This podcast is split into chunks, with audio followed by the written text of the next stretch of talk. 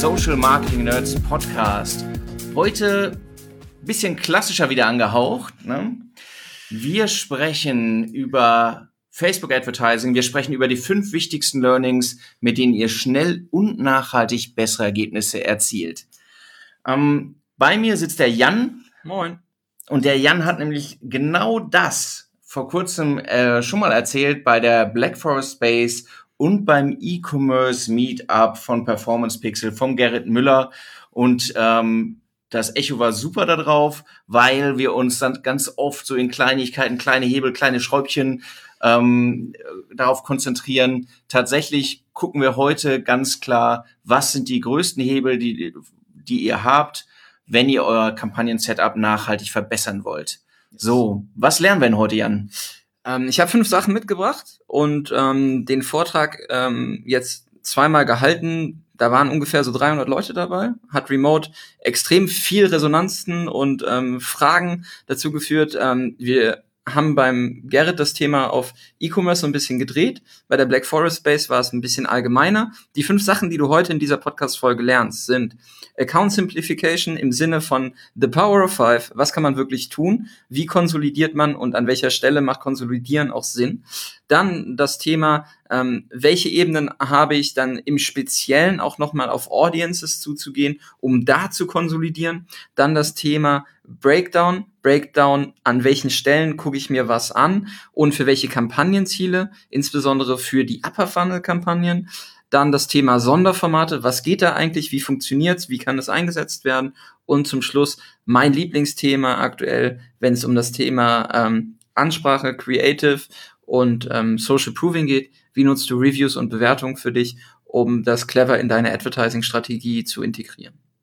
Krass klingt jetzt erstmal nach mehr als fünf Punkten, muss man sagen. Ne? Ja. Und ähm, was ich halt spannend finde, wir steigen ja auch gleich ein, ist halt, ähm, dass das, was du jetzt heute erzählst, hätten wir vor zwei Jahren so nicht gesagt. Ne? Absolut. Also ähm, das ist auch einer der Folien, mit denen ich dann einsteige. Und das ist aber auch was, was jetzt ähm, nicht veraltet ist, weil wir das bei Audits, wenn wir uns Kundenkonten angucken, sehr häufig noch sehen, ist das Thema, wie setze ich eigentlich ähm, das Konto auf und welche Kampagnenarten wähle ich für die entsprechenden Ziele. Und ganz häufig ist es so, dass noch vom Ziel aus ähm, oder zu wenig vom Ziel aus gedacht wird, mehr zum Bewer vom beworbenen Content oder vom zu bewerbenden Produkt, dann entsprechend immer wieder neue Kampagnen erstellt werden.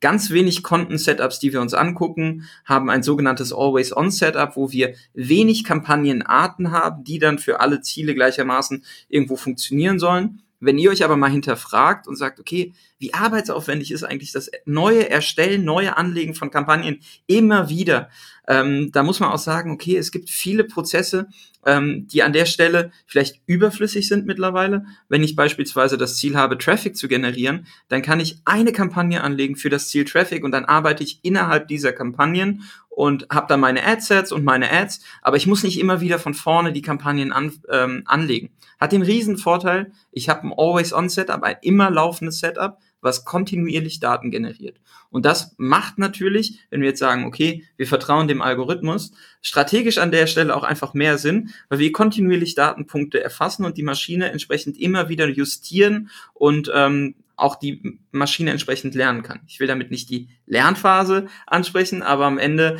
habe ich ein viel ähm, stärkeres Kampagnen-Setup, was über die längere Zeit mit mehr Datenpunkten auch zuverlässiger läuft wenn das ganze Kampagnen-Setup dann abschmiert, ähm, dann wird's wieder ein bisschen Aufräumarbeit. Aber initial in der Administration von dem Konto macht ihr euch die Welt sehr einfach, wenn ihr vielleicht auf drei bis vier Always-On-Kampagnen geht und nicht immer wieder neue Kampagnen für zu bewerbende Inhalte, Produkte oder Landing-Pages anlegt. Ja, also das Thema Konsolidierung, ganz klar an der Stelle. Komplizierter ist nicht besser. Ja. Und komplizierte Setups, wie man sie früher gebaut hat, führen, äh, sind erstens kein besserer Arbeitsnachweis, dass sie viel gemacht habt und führen auch nicht unbedingt zu besseren Ergebnissen. Sie sind mehr, sie sind aufwendiger und sie führen nicht zu besseren Ergebnissen, wenn ihr es komplizierter macht. Genau. Facebook sagt ja, ähm, bei diesen ominösen Power of Five ist Account Simplification ja ein, ein Teilbereich davon. Und ähm, wenn wir uns die Entwicklung der letzten Wochen angucken, auch die Ankündigung, dass zukünftig nur noch eine gewisse Anzahl von Ads für ähm, Advertiser zur Verfügung stehen, geht es auch noch viel konsequenter oder müsst ihr konsequenter in die Simplifizierung der Accounts gehen, wenn ihr nicht mehr als 250 Ads parallel live haben könnt.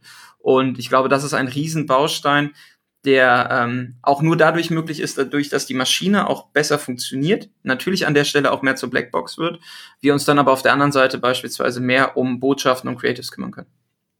Genau. genau.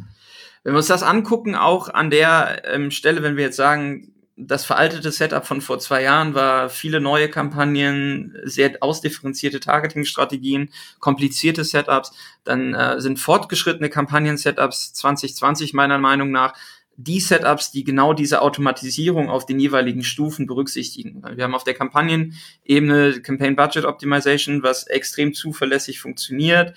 Ist immer die Frage, ob man dann wirklich im Upper Funnel nochmal ABO testet, damit alles gleichermaßen ähm, berücksichtigt wird. Das kann man auch tun. Ähm, aber wir sehen tatsächlich dann, wenn es Richtung Traffic- und Conversion-Kampagnen geht, dass CBO extrem zuverlässig funktioniert. Auf den ähm, Anzeigengruppenebenen habt ihr die Möglichkeit der Zielgruppenerweiterung und der automatischen Platzierung. Zusätzlich wieder zwei Blackboxes, die reinkommen, die auch noch ausbaufähig sind von Plattformseite meiner Meinung nach, aber auch immer wieder ähm, aktuell in der Diskussion stehen, wenn es darum geht, lohnt sich das, da mal den Haken zu setzen, soll ich die Zielgruppenerweiterungen testen, gerade im Bereich der Lookalike Audiences ähm, gibt es sehr viele da draußen, die davon aktuell überzeugt sind diese Zielgruppenerweiterung dann nochmal zu aktivieren, um zusätzliche potenzielle Zielgruppen zu adressieren. Und auf Anzeigenebene sehen wir das ganz klar, die, zu, die, die, die Zunahme der Dynamic-Formate, also Dynamic Creative und Dynamic Product Ads, das sind Sachen im Bereich Tracking und Conversion-Kampagnen. Da seid ihr viel, viel freier mittlerweile auch ähm, in der Justierung. Ihr könnt extrem viele Ad-Copytext-Varianten ähm, gegeneinander testen und da entsprechend ähm, der Empfehlung zu folgen oder auch zu sagen, hey, ich probiere bei Traffic-Kampagnen mal die Dynamic Creatives aus, kann ich jedem nur ans Herz legen. Und wenn wir uns dann angucken, dass eine zusätzliche Beschränkung in Form von wie viele aktive Anzeigen habe ich pro Konto laufen, ähm, lasse irgendwann dann Einzug äh, bekommt, ungefähr ab Februar 2021 ist dann von Plattformseite aus aktuell der Rollout-Plan. Dann haben Dynamic Creatives halt den riesen Vorteil, dass ich mit zehn Bildvarianten und fünf Copytext-Varianten technisch trotzdem nur eine Ad erstelle. Das heißt, die Varianz an der Stelle ist weiterhin gewährleistet und ich werde auch meine Hand dafür ins Feuer legen oder darauf wetten, dass im Zuge dieser Ankündigung weniger Ads pro Ad-Account, die Zunahme oder das, was möglicherweise dann noch im Bereich Dynamic Creatives verfügbar wird, ausgebaut wird technisch und das Produkt dahingehend erweitert wird. Also wenn, wenn man es nochmal so kurz zusammenfasst vom Setup, ne, es wird nicht weniger Arbeit, das muss man auch sagen, ja. aber das Testing verlegt sich halt sehr auf die untere Ebene, auf die Ad-Ebene. Und ein bisschen weg von dem Testen von, von äh, stark segmentierten Zielgruppen und so weiter, weil das letztlich ist es auch eine Form von Guidance für einen Algorithmus, je einfacher man das Ding macht, ähm, das ist eine Frage der Datenmenge, ähm, desto besser. Und unten raus ist es halt konzentriert es sich auf die Botschaften. Wie kombiniere ich das? Ja, absolut. Wir haben ja jetzt auch in den letzten Folgen häufiger wieder das Thema Value Proposition Hacking gehabt. Ähm, dann wirklich auch zu sagen, okay, wir machen das Customer-Centric und wir sprechen weniger über uns und mehr über die Pains und äh, die Needs und die Wants und die Fears von, von Konsumentenseite. Das, was wir aber nochmal ähm, herausstellen müssen an der Stelle, und das ist auch das, was wir in allen Konten hinweg sehen, ist das Thema Lean on the Algo, also vertraue dem Algorithmus dahingehend, dass man sagt, okay, es lohnt sich auch Zielgruppen zu konsolidieren, gerade im Bereich auch der Lookalike Audiences mehr zusammenzufassen. Ähm, von den Zuhörerinnen und Zuhörern unter euch, die auf dem Adscamp waren oder auch die Folgen mit dem Flo gehört haben, sowohl bei uns als auch jetzt die aktuelle Folge im Adventure Podcast, ähm, wird sehr häufig darüber gesprochen, das ist so das Zitat, ähm, beim Targeting ist es wie mit Salz in der Suppe. Wenn ich zu viel davon verwende, schmeckt es am Ende nicht mehr. Und ähm, die These ist auch aktuell, lieber breiter reinzugehen im Targeting, lieber weitere Zielgruppen ähm, zu ähm, einzustellen, als zu spezifisch zu werden und der Maschine an der Stelle Luft zum Atmen zu lassen. Natürlich gerade im lokalen Bereich, wenn ich sage, ich habe jetzt ein Einzugsgebiet, was ich bedienen möchte, oder mein Markt ist ein bestimmtes Postleitzahlengebiet, dann bin ich an der Stelle so ein bisschen ähm, ja, in dem Zwiespalt mache ich da lieber einfach den Flächenbrand und das, äh, äh, die, die, die Gießkanne auf das Postleitzahlengebiet oder gehe ich da noch interessensbasiert vor? Ich würde tatsächlich sagen, die Gießkanne funktioniert besser aktuell als das äh, lasergenaue Targeting an der Stelle und ähm, deswegen lieber an der Stelle ein bisschen unspezifischer werden, aber über die Botschaften und die Creatives ähm, einen stärkeren Kontext, eine spezifischere Ansprache wählen das war auch ein Punkt tatsächlich, da haben alle zugestimmt. Ähm, wenn man dann ähm, auch die Erfahrungswerte abfragt bei den Zuhörerinnen und Zuhörern. Das, was auf der Ebene aber dann nochmal für viele neu ist, und das ist mir dann wirklich auch erst in den ähm, Talks mit dem Measurement-Team von Facebook ähm, so ein bisschen klarer geworden, ist dieses Thema, auch wenn du eine bestimmte Kampagnenart auswählst und dieses What you uh, see is what you get Prinzip dann irgendwie bei den Kampagnenzielen ähm, zugrunde gelegt wird. Also du willst Conversions, du kriegst Conversions, du willst Landingpage-Aufrufe, du kriegst Landingpage-Aufrufe.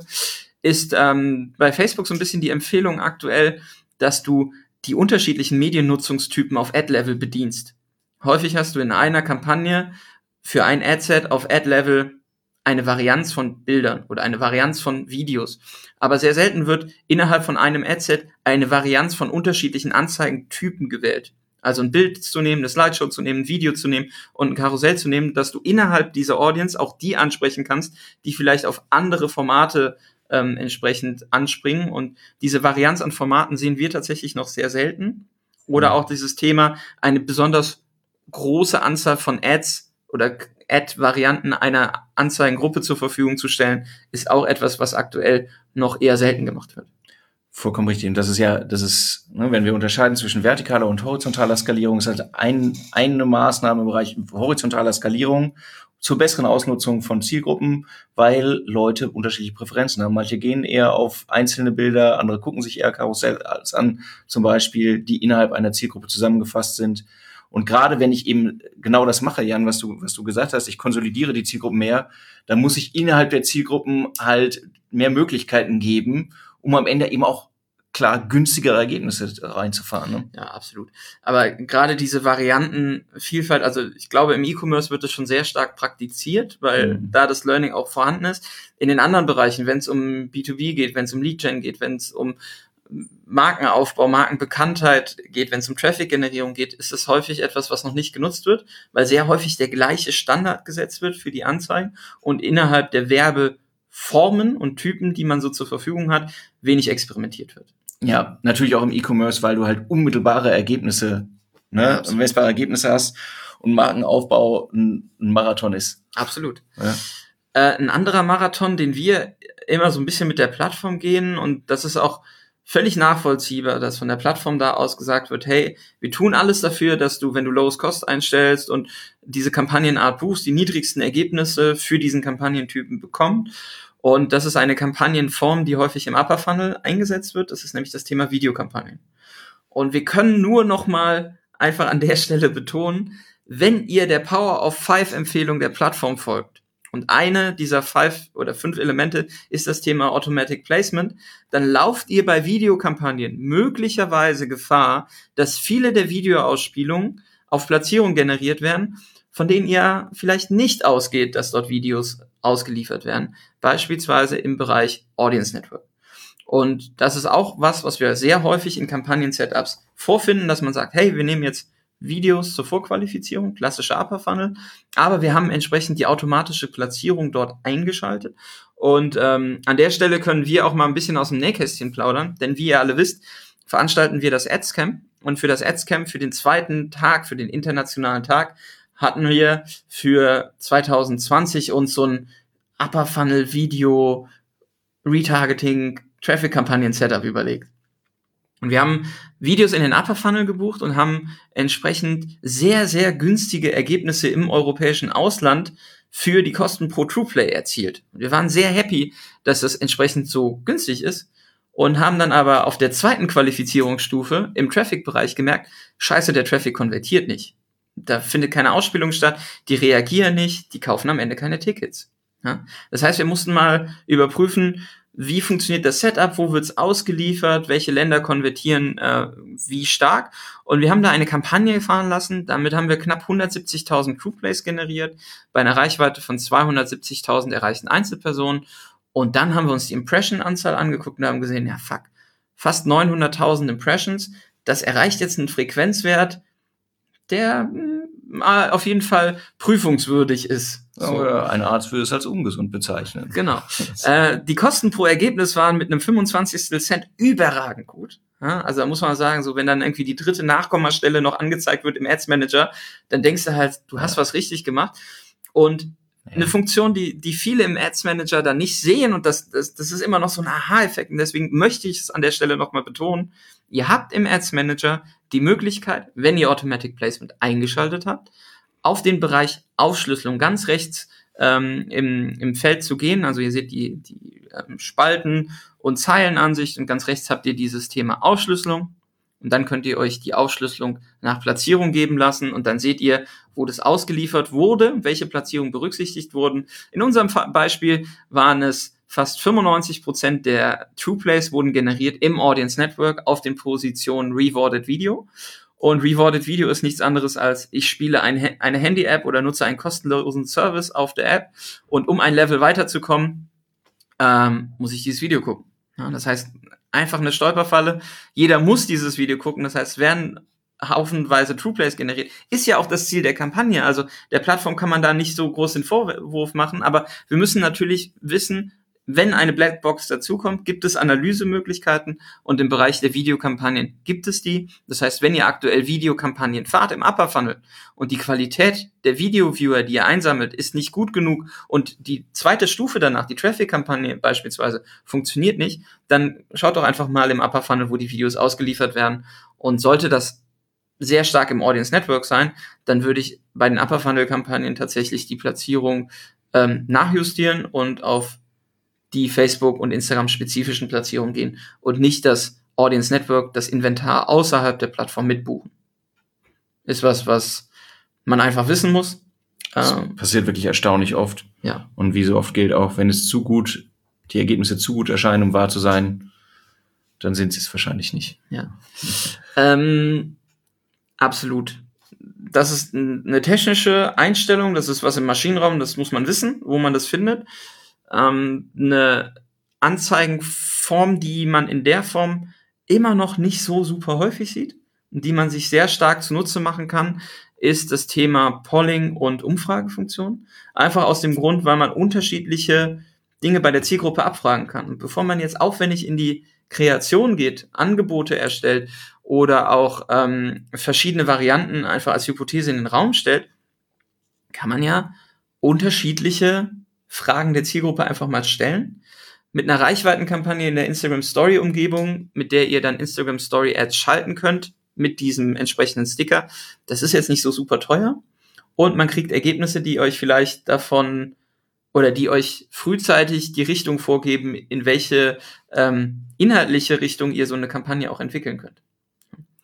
Wir haben da einen Blogartikel auch auf unserem Blog geschrieben, also einfach mal smnerds.de aufrufen und im Blogbereich habt ihr dann unterschiedliche ähm, Anwendungscases und Felder, wo wir sehen, wie ihr Umfragefunktionen mit Story Ads auch clever verknüpfen könnt. Aber beispielsweise, ihr seid ein Getränkehersteller und ihr möchtet herausfinden, ob die Interessen, die ihr gerade bucht, eher die sind, die auf wilde Partynächte stehen oder eher gemütliche Couch-Fernseh-, Netflix-Abende, dann ist das was, was man fragen kann.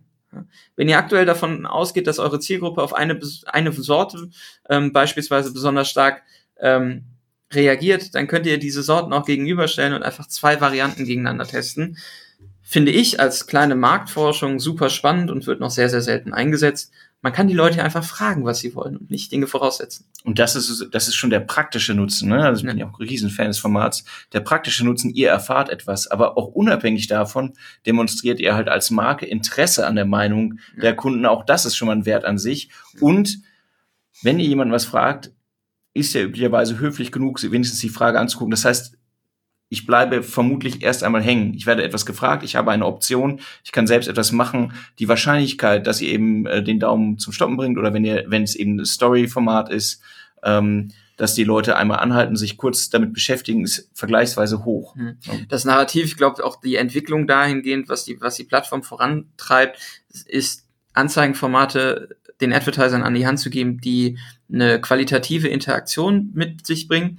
Das äh, ist bei Story Ads relativ einfach, hat auch den großen Vorteil, dass es nicht wie Ads aussehen tatsächlich, weil mhm. viele Advertiser es noch nicht einsetzen. Im, im anderen Bereich bei Traffic-Kampagnen mit äh, Video-Umfragefunktionen mhm. habe ich ein super geiles Beispiel gesehen von ATU, ähm, die an der Stelle einfach ähm, Jetzt bewegen wir uns ja auf das Thema Herbst und Winter. Ja, wenn man dann sagt, so entdecke jetzt unser Winterreifensortiment. Hast du schon Winterreifen? Ja, dann kann man sich vielleicht äh, einen Termin buchen für, äh, wann muss ich meine Sommerreifen wechseln. Also vielleicht eine vorgelagerte Micro-Conversion, aber um da im Gespräch zu bleiben. Und wenn die Person noch keine Winterreifen hat, dann kann sie halt entsprechend auf Nein klicken und sieht eine andere Landingpage dahinter, die sich lädt. Also dahingehend auch zwei Varianten zur Verfügung zu stellen, wenn Variante oder einer der Varianten nicht direkt transaktional getrieben wird, sondern zu einer vorgelagerten Micro-Conversion führt, wo man sich einen Reminder setzen kann, wo man sich irgendwo eine Liste eintragen kann, um dann vielleicht Leads zu generieren, funktioniert an der Stelle super und ich bin großer Fan von diesen Formaten, einfach weil sie auch auffällig sind und ähm, weil ich die Möglichkeit habe, eine Ad mit zwei unterschiedlichen Domains oder Landingpages zu verbinden. Und gegebenenfalls eben die, die Gruppen, die in die eine, links oder rechts laufen, genau. auch nochmal einzeln zu retargeten. Absolut. Das sind Dinge, die funktionieren super. Das Thema Interaktion oder interaktive Werbeformate wird natürlich dann auch, wenn wir jetzt mal auf 2021 gehen, um das Thema Spark AR und AR Ads und Filter auf Instagram und so erweitert. Ich glaube, das ist was, was wir jetzt schon im deutschen Markt dann auch zum Weihnachtsgeschäft sehen, dass es mhm. unterschiedliche ähm, Anbieter gibt, die auch von der Plattform aus begleitet werden, um diese interaktiven Anzeigenformate zu nutzen. Und generell muss man sagen, diese Formate funktionieren extrem gut. Das, was jetzt noch neu dazugekommen ist, ist, dass ihr, das habt ihr vielleicht mitbekommen, aus dem Archiv bereits erstellte Instagram Story Ads nutzen könnt, um sie als bestehenden Beitrag ähm, einzubuchen. Da ist die einzige Voraussetzung, die dürfen keinen Sticker enthalten, sie dürfen keine Interaktionselemente beinhalten. Ich glaube, das ist auch nur eine Frage der Zeit, bis das aufgehoben ja. wird. Tatsächlich hat wahrscheinlich eine technische Komponente.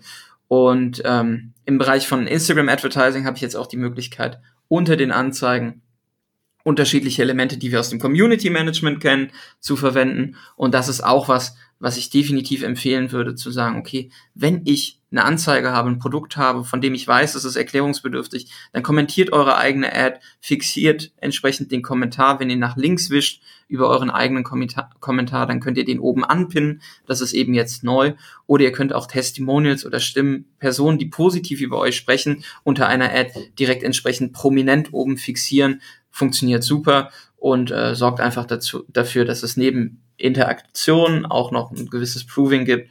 Und das sind Feinheiten, die sollte man aber berücksichtigen. Cool, Jan. Wir haben noch einen, oder? Ja, ähm, und da muss man ehrlicherweise sagen, das ist mein Herzensthema aktuell, weil es, wir sind immer noch in der Social Media Umgebung. Ich kommuniziere mit Menschen und wenn wir jetzt in die Planung mit unseren Kunden auch für 2021 gehen, merkt man trotzdem immer noch, auch wenn man diesen Prozess schon lange irgendwie verinnerlicht hat und Social Ads irgendwie zum Standardrepertoire im Marketingmix gehören, viele tun sich oder viele Unternehmen tun sich noch schwer darüber oder das zu verankern, weniger über sich zu sprechen und andere über sich sprechen zu lassen. Wir sind in einer Social Media Umgebung, wo ich gewohnt bin, mit Menschen zu kommunizieren, nicht zwingend mit Marken und ähm, Marken ein Gesicht zu geben und äh, etwas zu schaffen, wo andere Personen über mich sprechen, ist etwas, was ähm, nichts Neues ist, muss man ehrlicherweise sagen. Ja, aus der Werbung, aus dem Storytelling kennen wir das. Eine dritte neutrale Person, die etwas über uns sagt, ist glaubwürdiger, als wenn die Marke selber als Absender für diese Botschaft fungiert. Ähm, und da gibt es ein einfaches Beispiel, was ihr alle kennt. Das ist die Vielmann-Werbung. Ja. Vielmann sagt nicht über sich, dass sie der günstigste Anbieter oder der preiswerteste Anbieter im Markt sind, sondern Testimonials werden vor einer Vielmann-Filiale interviewt und man, man hat ein gewisses Gesicht vor Augen, man kann mit dieser Person etwas verbinden, man kann den sozialen Abgleich machen, finde ich mich in dieser Person wieder, ähm, spricht die mich an und wenn die dann sagt, sie ist bei Vielmann am Ende ähm, fündig geworden und es war ein super Service und ein gutes Preis-Leistungs-Verhältnis, dann ist das glaubwürdiger, als wenn Vielmann das selber kommuniziert. Natürlich ist am Ende der Absender Vielmann, aber sehr reduziert. Das Thema ähm, über sich, andere über sich sprechen lassen, ist etwas, was, womit sich viele einfach schwer tun. Es gibt einen einfachen Hebel, den wir jetzt standardmäßig bei jedem Setup tatsächlich beim Kunden implementieren wollen und auch schon haben. Das ist das Thema Review Cards und mit Bewertungen spielen. Es gibt viele Anbieter draußen im Markt. Hier in Köln gibt es Trusted Shops beispielsweise, die nichts anderes machen als Bewertungen und Reviews von Unternehmen verwalten und administrieren und aufbereiten und euch dabei helfen, auch wenn ihr als Konsumenten draußen im Markt seid, eine gewisse Vergleichbarkeit herzustellen. Ja, ihr habt vielleicht Ängste in einem Shop zu bestellen oder sich für einen Anbieter zu entscheiden, weil ihr nicht wisst, in welcher Qualität kommt das Ganze an, äh, wie schnell wird geliefert, wie kulant sind die beim Thema Retouren, äh, ne, all, all diese Dinge. Und wenn ich das als Marke absende, dann bin ich eben nicht so vertrauenswürdig, wie wenn ich halt mir diese Bewertungen zu eigen mache. Und es gibt da draußen Grafiktools, mit denen man relativ einfach Bild- und Textkombinationen erstellen könnt. Und ihr habt jetzt den großen Vorteil, dass die 20% Text-Rule am Ende ähm, jetzt gekippt wird. Das heißt, ihr könnt mehr Text auch auf Bilder packen, die ihr bewerbt oder bewerben wollt. Und dann könnt ihr Spruchtafeln bauen, die relativ einfach sind vom Setup. Und ähm, da steht dann einfach eine Bewertung oder eine Value Proposition, die ein Kunde oder eine Kundin mit euch verbunden hat. Ja, wenn dann die Lisa, die 29 ist, sagt, tolle und hochwertige Kleidung, faire Preise und schnelle Lieferung, mein absoluter Lieblingsshop, dann ist das etwas, was eine dritte Person über uns erzählt und das können wir uns zu Nutzen machen, gerade wenn es darum geht, in die Reaktivierung zu gehen, Kampagnentypen oder Botschaften im Mitfunnel zu setzen oder auch Warenkorbabbrecher nochmal dazu zu bekommen, äh, bei uns zu kaufen. Es ist ähm, es ist tatsächlich so, wir sehen das erstaunlich selten, dass das reine Konzept, ne, andere für dich sprechen zu lassen, ist ein altes in der Werbung eigentlich. Ja. Aber die Möglichkeiten, also wir kennen das auch das, aus der Fernsehwerbung, aber dort ist es halt immer klar, es ist ein werbliches Umfeld, äh, es ist, findet nichts anderes statt aus der Werbung. Ich glaube den Leuten eh nicht. Ja. Und der Punkt der Glaubwürdigkeit, den haben wir halt auf, auf Facebook, auf Instagram viel besser gegeben, der, wenn wir es richtig erzählen. Ja, Influencer-Marketing ist am Ende nichts anderes ja. als genau dieser Move, dass andere die neutral sind, die für etwas stehen, die ein Gesicht haben, die eine gewisse Rolle verkörpern und ausfüllen können, die über mich sprechen zu lassen äh, und am Ende mein Produkt für mich abverkaufen, das, das ist ja, oder dafür Werbung machen, das ist ja eine, eine sehr starke Ausprägung im, Insta im Instagram-Marketing, wollte ich schon sagen, im Influencer-Marketing. Ähm, aber das nutzen ganz wenige und die Erstellung der Creatives ist super einfach. Wir kennen auch aus der Conversion-Optimierung auf Produktdetailseiten irgendwie nochmal diese ganzen Botschaften mit reinbringen, dass andere sagen, welches Erlebnis hatten sie mit dem Produkt, wie zufrieden sind sie damit, sind halt zusätzliche Hebel, die ich bewegen kann. Das findet alles in unserem Kopf statt. Und es gibt auch super viele Leute im Seminar, wenn ich denen das zeige, die sagen, ey Jan, ganz ehrlich, ist ja nett, aber ich reagiere nicht darauf.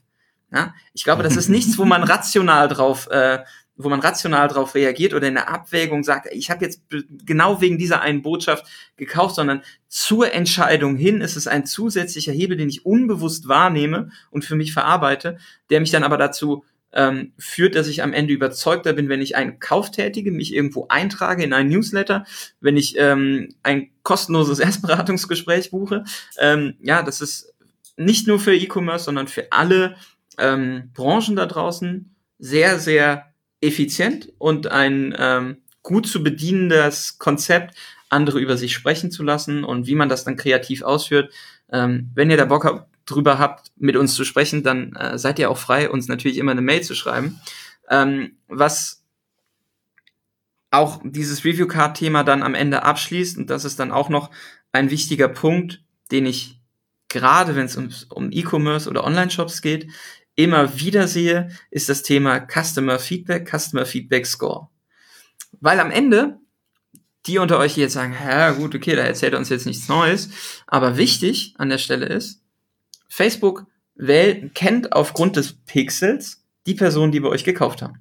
Die Personen, die bei euch gekauft haben, kriegen random Umfragen in den Feed gespült und da wird nach Lieferqualität, Lieferzeit und ähm, ja, so die allgemeine Zufriedenheit mit dem Kauferlebnis gefragt. Und dieser Score mündet am Ende in einer Bewertung auf einer Skala von 0 bis 5. Rutsche ich unter den Wert von 2, habe ich ein Problem. Weil dann werden nämlich meine Anzeigen nicht mehr ausgeliefert. Dann bin ich tot. Dann bin ich tot. Und das Thema ist, das beeinflusst halt Dinge, die ihr nicht zwingend direkt selber auch beeinflussen könnt, wie zum Beispiel die Lieferzeit. Das heißt, wenn ihr einen Fulfillment-Partner habt oder einen Distributionspartner, Logistikpartner, der vielleicht Probleme hat. Wir bewegen uns jetzt in eine Zeit, wo ein sehr hohes Aufkommen im Markt ist an Warensendungen, die verschickt werden müssen, dann kann das zwingend Einfluss auf eure Leistung und eure Performance haben. Und das Thema ist, das ist nicht Ad-Account basiert, sondern Domain basiert. Das heißt, wenn ihr auch ein zweites Werbekonto nebenher laufen lasst äh, und die gleiche Domain versucht zu bewerten und auch ein zweites Pixel-Setup habt als Ausfallszenario, dann hilft euch das an der Stelle nichts, wenn die Leute schlecht über euch sprechen oder euch an der Stelle ein negatives Feedback geben. Unter dem Wert von vier oder Richtung drei wird es auch teurer tatsächlich, es steigen ja. die Kosten. Und unter zwei, ähm, dann werden tatsächlich halt entsprechende Einschränkungen vorgenommen seitens der Plattform die dazu führen, dass eure Anzeigen vielleicht nicht mehr ausgeliefert werden. Und da muss man ganz klar sagen, ne, wenn ihr, wenn ihr einfach in eurer Verantwortung habt, macht mal das Marketing dafür, dann ist das ein Bereich, wo ihr, wo ihr, wer immer mit euch arbeitet, ist ein Fulfillment-Partner, ist es in-house, irgendwie nochmal sagen müsst, hey, wir müssen hier bestimmte Versprechen einhalten, sonst ist kein Marketing möglich. Ja. Ja. Es gibt einen ganz spannenden äh, Trick noch an der Stelle. Wir wollen ihn als Hack bezeichnen. Ähm, ihr könnt Personen auf facebook.com slash ads slash activity schicken. Da sieht eine Einzelperson die aktuellen Werbeaktivitäten basierend auf ihrem oder ne, auf, auf dem Profil dieser Person. Und an der Stelle bin ich auch in der Lage, den einzelnen Ads, die ich sehe, Feedback zu geben. Also geht mal drauf, facebook.com slash ads slash activity und da seht ihr die Anzeigen, die ihr gespeichert habt und die Anzeigen, auf die ihr reagiert habt. Und an der Stelle ähm, kann man rechts halt entsprechend auch Feedback geben. Und wenn ich da einen Shop sehe, ähm, dann könnte ich beispielsweise sagen, alles klar, ich gucke mir diese Ad nochmal an oder ich bewerte sie halt an der Stelle, gebe Feedback und sage, wie zufrieden warst du mit jetzt in dem Fall eine Anzeige der Frankfurter Allgemeinen Zeitung. Deine Antwort wird nicht in deiner Chronik geteilt, dient aber natürlich dem System, um zu lernen. Und ich kann sagen, ich war mit dieser Anzeige zufrieden, neutral oder unzufrieden und im E-Commerce ähm, kann ich dann auch sagen, alles klar, äh, die Produktqualität ist zufrieden, ich habe das Produkt gekauft, ähm, kann das nochmal verifizieren und kann dann sagen, Feedback zum Einkaufserlebnis, womit warst du am zufriedensten, mit der Produktqualität, mit der Versandgeschwindigkeit oder dem Kundenservice. Wenn ihr das im After Sales nutzt oder über Mailing nochmal Bestandskunden anzuschreiben, zu sagen, hey, wir sind auf Feedback angewiesen, dann ist das eine Möglichkeit, den Score entsprechend ein wenig ähm, zu beeinflussen, weil ihr diese normale zufällige Ausspielung von Facebook eben nicht beeinflussen könnt. Das ist nicht geläufig. Ich glaube, das ist sehr erklärungsbedürftig. Das muss man mit Screencasts und ähm, Videos irgendwie darlegen, was man da tun kann. Am Ende ist es aber genauso wie im After Sales zu sagen, bewerte uns bei Trusted Shops, auch eine Möglichkeit zu sagen, wir freuen uns auf Feedback ähm, zu uns und deinem Einkaufserlebnis. Natürlich sind in diesem Activity Feed der Werbeanzeigen ähm, für mich persönlich alle Anzeigen, mit denen ich interagiert habe. Und jetzt die Anzeige zu finden, auf Basis derer ich gekauft habe, ist ein bisschen Sisyphus-Arbeit. Es kann funktionieren. Ich würde es jetzt nicht jedem empfehlen, aber wenn ihr sagt, wir haben tendenziell eher ein Problem mit diesem Feedback-Score, dann gibt es die Möglichkeit, den auch an der Stelle ein wenig zu beeinflussen oder dazu zu drehen, dass ihr entsprechend vielleicht positives Feedback bekommt. Das waren Quick and Dirty, die fünf Learnings, ähm, in einer knappen halben Stunde zusammengefasst. Ähm, die Account Simplification macht an mehreren Stellen Sinn, insbesondere beim Thema Zielgruppen und beim Thema Lookalike Audiences, also nicht mehr unterschiedliche Lookalike Audience in unterschiedlichen Adsets, sondern alles zusammenpacken. Wenn ihr mit dem Upper Funnel, vorausgesetzt ihr setzt ein Video ein und mit dem Upper Funnel und den Ergebnissen dieser Vorqualifizierung nicht zufrieden seid, checkt mal die Placements, auf denen dieses Video ausgeliefert wurde. Nutzt die Sonderformate, die Instagram Story Ads, die Video Poll Ads, einfach um das Thema interaktive Anzeigenformate zu lernen, zu implementieren, euch zunutze zu machen, dass es vielleicht noch nicht auf den ersten Blick wie eine Ad aussieht und nehmt euch dieses Thema Reviews und Bewertungen zur Brust, nehmt es ernst und nutzt es auch in der Ansprache und in der Erstellung von Creatives, gerade im Mittelfunnel, kann das die mit conversion-stärksten Creatives werden. Und an der, Stelle, an der Stelle ist es natürlich immer wieder, ne? Testen, Übung macht den Meister, alles ausprobieren, ausprobieren. Wenn ihr dazu Fragen habt, kommt gerne jederzeit auf uns zu. Ähm, und dann können wir darüber diskutieren, was vielleicht für euch dann am Ende das spannendste oder sinnvollste Setup ist, mit dem ihr dann Q4 richtig durchstarten könnt.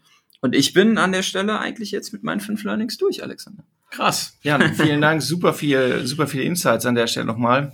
Yes. Wenn wir, wenn wir gucken, wir machen ja vergleichsweise viele Audits und gucken vergleichsweise viele Accounts. Ja.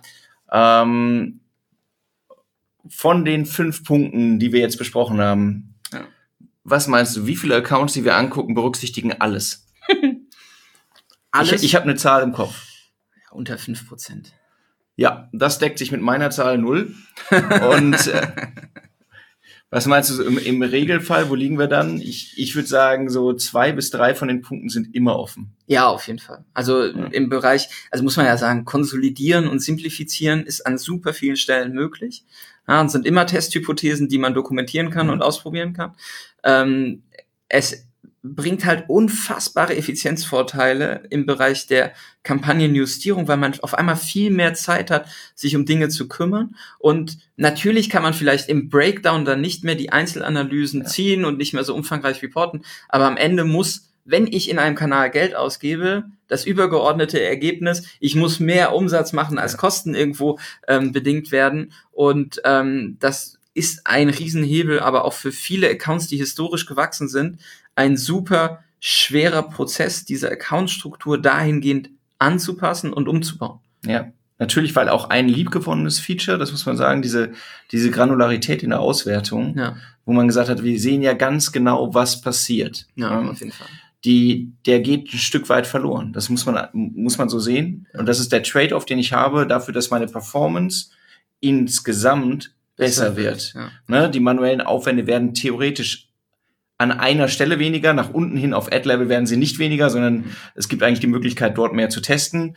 Aber die, die Möglichkeit Breakdowns, die Ursachenforschung, wenn es nicht funktioniert, die wird halt schwieriger, das muss man sagen. Ne? Absolut. Und Testing ist ja auch, ne, durch dieses Always-On-Setup implementiert man auch Always-On-Testing-Kampagnen, weil sie sonst in einem bestehenden Setup untergehen. Ja. Das heißt, man hat das Thema Sandboxing ähm, oder Standees. Unser lieber Freund Andrew spricht ja auch von Standalone-Kampagnen, wenn er mal so eine Zielgruppe irgendwie testen möchte, um CBO trotzdem in Anführungszeichen zu nutzen, aber nicht unterschiedliche Adsets gegeneinander laufen zu lassen, wo, muss man ehrlicherweise, relativ schnell dann ein Gewinner und ein Verlierer feststeht bei zwei Varianten ähm, wenn da ein bisschen Geld ausgegeben wurde und ähm, wenn man überzeugt ist, dass es eine Zielgruppe gibt, die vielleicht nicht conversion stark ist, die es aber durch, zu, zu durchdringen gilt, was die klassische Wettbewerberzielgruppe ist, dann kann die in so einem CBO Always-On Setup teilweise zu kurz kommen. Das heißt, dafür macht man wieder eigene Kampagnentypen. Also da muss man ein bisschen fummeln tatsächlich, aber am Ende ist dieses liebgewonnene Feature, die Granularität und irgendwie auf ganz spitze Zielgruppen zu gehen, ein Stück weit passé.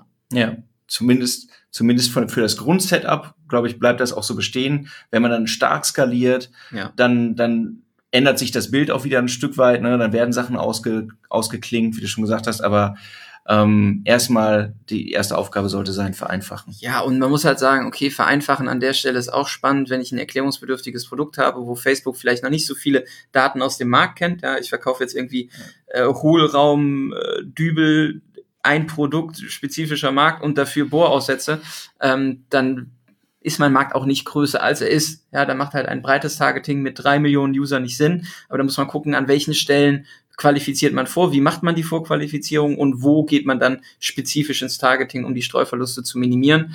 Das geht definitiv nicht mehr, also auch über Interessentargeting, aber nicht mehr nur über Interessentargeting. Super. Jan, ich glaube, wir sind durch. Yes.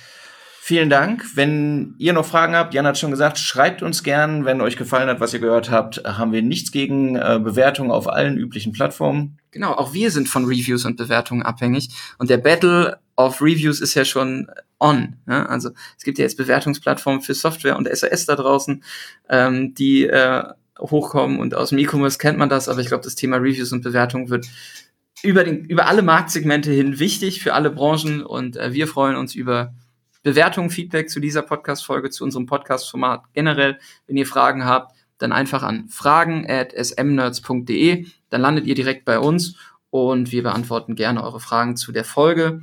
Vielen Dank fürs Einschalten an der Stelle und wir wünschen euch noch eine produktive Woche und freuen uns dann auf die nächste Folge und auf euer Einschalten für dann entsprechend die nächste Podcast-Folge.